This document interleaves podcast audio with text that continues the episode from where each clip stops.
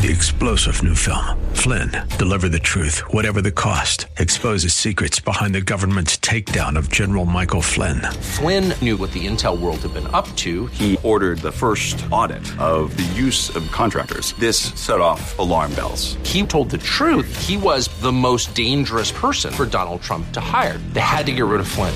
Flynn, deliver the truth, whatever the cost. Available now. Watch it today. Go to salemnow.com. Salemnow.com. Now, no doubt Paul could deliver a very persuasive and eloquent sermon. But Paul said that he intentionally preached a simple gospel message. You see, the real, real question is not how well the preacher delivered the message, but was the gospel of the cross of Jesus Christ preached, and was the Holy Spirit present? Keeping the main thing the main thing. Hi there. Welcome to today's broadcast of Study Verse by Verse with Pastor Leighton Sheely. We have recently begun a series through the book of First Corinthians. The Apostle Paul goes right to work talking about some of the issues that needed to be addressed at this church, and quite frankly, most in the United States as well. Let's catch up with Pastor Leighton, shall we, for today's broadcast of Study Verse by Verse in First Corinthians.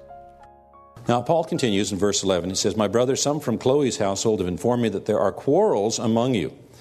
What I mean is this one of you says, I follow Paul, another says, I follow Apollos, another, I follow Cephas, and still another, I follow Christ. Now, let me say that it is natural for each of us to have our own personal preferences. Uh, some of us may have, uh, probably all of us have, a favorite team, favorite dessert, favorite singer, favorite restaurant and a favorite preacher. It's human nature to have preferences. Uh, having preferences is not wrong, but what made this wrong was that believers had become divisive in their allegiances. It wasn't that they were saying, "Well, I really like this one." It was, you know, my favorite is better than your favorite. My preacher can preach circles around your preacher. Now, Paul mentions four divisions that are centered around great leaders in the church, and each of them is worthy of respect. It's Apollos and Paul and Cephas, that would be the Apostle Peter, and Jesus. Now, we don't talk much about Apollos, but Apollos was the pastor who followed Paul at the church in Corinth. In fact, you'll read about that in Acts chapters uh, 17 and 18, thereabouts. And so Apollos was the pastor who followed Paul at Corinth, and we know that Paul was no slouch at preaching, right? I mean, but evidently, according to church history and tradition, Apollos was an exceptionally, exceptionally gifted and eloquent preacher. Exceptionally. In fact, some have, suggested it was he who wrote the book of Hebrews because we really don't, we don't know who wrote the book of Hebrews. But he is reputed to have been an exceptionally gifted and eloquent preacher. Now, people have an attraction to eloquent words. You know, it's remarkable to listen to conversations of Christians as, across America as they leave their churches on Sunday morning. In many cases, they're not discussing the substance of the sermon, but they're discussing the style. You know, hey, did the preacher really, you know, hit a home run today? Uh, knock the ball out of the, uh, the field? Uh, weren't those powerful illustrations? Um, did the uh, pastor uh, pronounce all of those polysyllabic words correctly? You know, it's remarkable how fixated American Christians can become evaluating style to the exclusion of appreciating substance. I was in Bible school and in chapel one day, a speaker made a statement that I have never forgotten.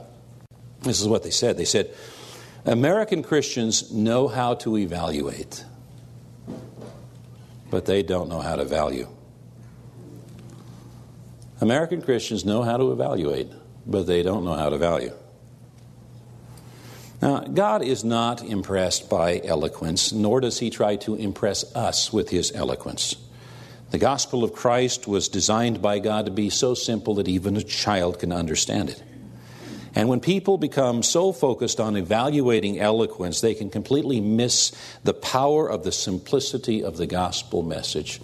In fact, that's what Paul mentions in verse 17. He says, For Christ did not send me to baptize, but to preach the gospel, and not with words of eloquent wisdom, lest the cross of Christ be emptied of its power. Now, no doubt Paul could deliver a very persuasive and eloquent sermon. But Paul said that he intentionally preached a simple gospel message. You see, the real, real question is not how well the preacher delivered the message, but was the gospel of the cross of Jesus Christ preached, and was the Holy Spirit present?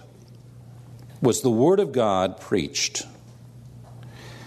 You see, when the Word of God is preached, there is value in every sermon, regardless of who the preacher may be or how eloquent the presentation. How do we know this? Because the Bible says, My word will not return void, it will not return valueless. And so when the Word of God is presented, and somebody walks out and says, that was a waste of time. It wasn't that the sermon had no value. It's probably that that person had a spiritual digestion problem and couldn't receive the Word of God that morning. You know, there have been times when our pastors and preachers have had people come up to them from the congregation. and They say, Pastor, I'm just so thankful for the, for the message you gave us this morning. Man, thank you very much. And, you know, that just ministered to me. I just needed to hear that message so much. I'm just glad I could minister to you. And then they go on to describe a sermon that never was delivered. It's not in the notes, wasn't it? And it's like the Holy Spirit was there, and that person was coming, and they were, they, were, they were seeking a word from the Lord, and they were asking the Holy Spirit to minister to them. And the preacher was preaching a different message, and the Holy Spirit just said, just let me take care of this. I want to preach to that one right there with this message. Completely bypassed the preacher. It's important for pastors and preachers to be encouraged. I, am always encouraged when someone comes up to me and say, "Pastor, I really enjoyed your preaching. Uh, your your sermon really ministered to me." Those are encouraging words. Those are uplifting words. They're always good. I I had somebody recently uh, come up to me and say, "Congratulations, Pastor, your preaching is getting better."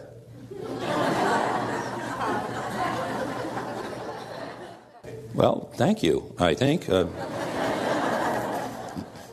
you know, they're encouraging words, they're uplifting words, and, and that's always good.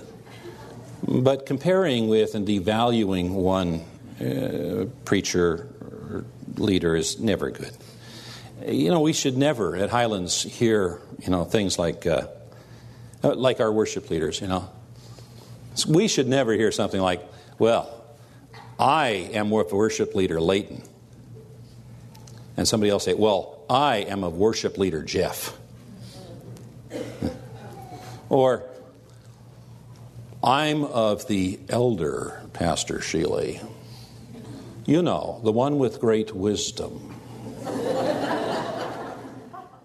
That's, that kind of stuff should not take place around church, you know. And uh, for our teachers, we should never hear something like, Well, I am of Highlands. And somebody else say, Well, I am of Alma Heights. Shouldn't take place. We all have our personal preferences, but they should never be allowed to become divisive. The regular preaching of the gospel on a regular basis contributes to a unity in the local church. If Jesus said if he's lifted up, people are going to be drawn to him, and they are. And Jesus is the center point. And so it's interesting that Paul would identify a fourth team that rallied around the name of Jesus. And you say, well, that means this group, they got the right answer, right? Because it's all about Jesus. So then, why are they listed in the problem groups? And the reason that this group is listed in the problem groups is because they are a problem. Because this group considered themselves to have an exclusive relationship with Jesus, which meant that they had no need of any other kind of church leadership. They rejected Paul, and they rejected Apollos, and they rejected Cephas because they and Jesus were just like this. If you've been around church for any period of time, you've seen these people. They got a special relationship with Jesus. Now, the problem with that kind of an attitude is it's contrary to Scripture. I don't need anyone else. I don't need any church leaders. I don't need any apostles. I don't need any pastors. I don't need any teachers. It's contrary to Scripture.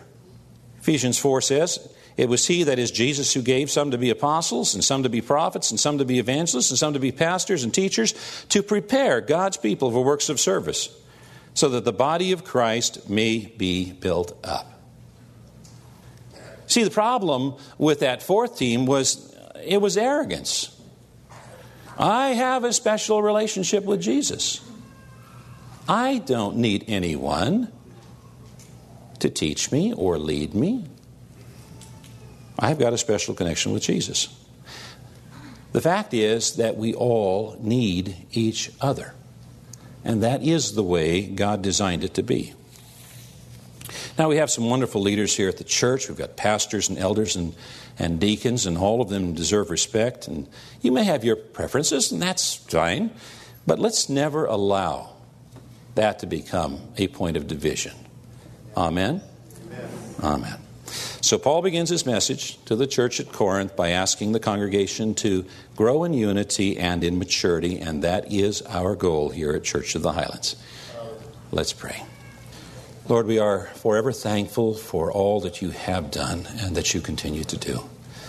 That you created us, that you redeemed us from our sin and destruction, that you have adopted us as your very own children, that you are preparing a place for us because you want to be with us for all eternity. We thank you, Lord, that you desire such relationship with us. We thank you, Lord, that you are so patient with us. For each and every one of us stumble and fall each day. Even when we are not faithful to you, you are faithful to us, and we are thankful. Lord, as we go forth from this place, we ask you to guide us and direct us so that people might see you in us and be attracted to you. May you be lifted up in our daily lives. We pray in Jesus' name. Amen. And amen. Well, friend, you've been listening to Study Verse by Verse with Pastor Leighton Sheely from Church of the Highlands here in San Bruno. To learn more about this ministry or Church of the Highlands, we invite you to visit our website, highlands.us. You can take advantage of a lot of resource material that we have housed there, as well as past sermons by Pastor Leighton and guest preachers at Church of the Highlands. Again, that's highlands.us. And then tomorrow we continue our journey through 1 Corinthians, a very poignant, straightforward letter, desperately needed for today's times. With Pastor Leighton Sheely, this has been Study Verse by Verse. Until tomorrow, God bless. Three star general Michael J. Flynn, head of the Pentagon Intelligence Agency, knew all the government's dirty secrets. He was one of the most respected generals in the military. Flynn knew what the intel world had been up to, he understood its funding. He ordered the first audit of the use of contractors. This set off alarm bells. The explosive new documentary, Flynn, Deliver the Truth, Whatever the Cost, uncovers the facts behind this scandal. Flynn told the truth. He was the most dangerous person for Donald Trump to hire. I find out the worst enemy that I'm going to face in my life is right here in America. They took my assessment and they wanted me to change it. And I was like, I'm not changing it. They had to get rid of Flynn. With in depth interviews, archival footage, and never before seen personal records of the man behind the headlines. I just felt like I was drowning. Flynn, deliver the truth, whatever the cost. Available now. Watch it today. Go to salemnow.com. Salemnow.com.